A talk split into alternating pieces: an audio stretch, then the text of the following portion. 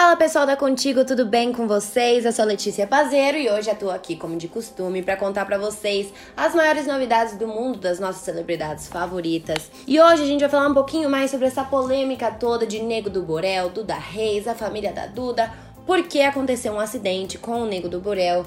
E mesmo assim, a contragosto, a família da Duda ajudou, então a gente vai falar sobre isso aqui para vocês hoje.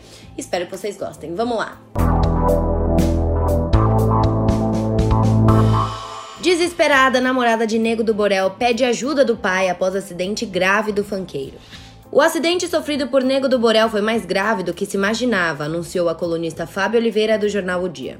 Segundo informações publicadas nesta terça-feira, dia 7, o cantor teve fratura exposta no tornozelo e passou por uma cirurgia. Desesperada, Duda ligou para o pai, Luiz Fernando Barreiros, com quem vive uma série de desentendimentos.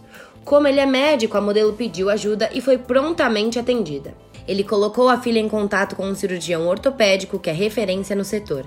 Nego do Borel ficou em observação após o procedimento e teve alta nesta manhã. Mais cedo nas redes sociais, o cantor falou um pouquinho sobre o drama que viveu. Ele escreveu o seguinte: Na semana do meu aniversário, posso dizer que eu renasci. Nem sempre entendemos o que Deus quer, mas não precisamos entender, precisamos confiar.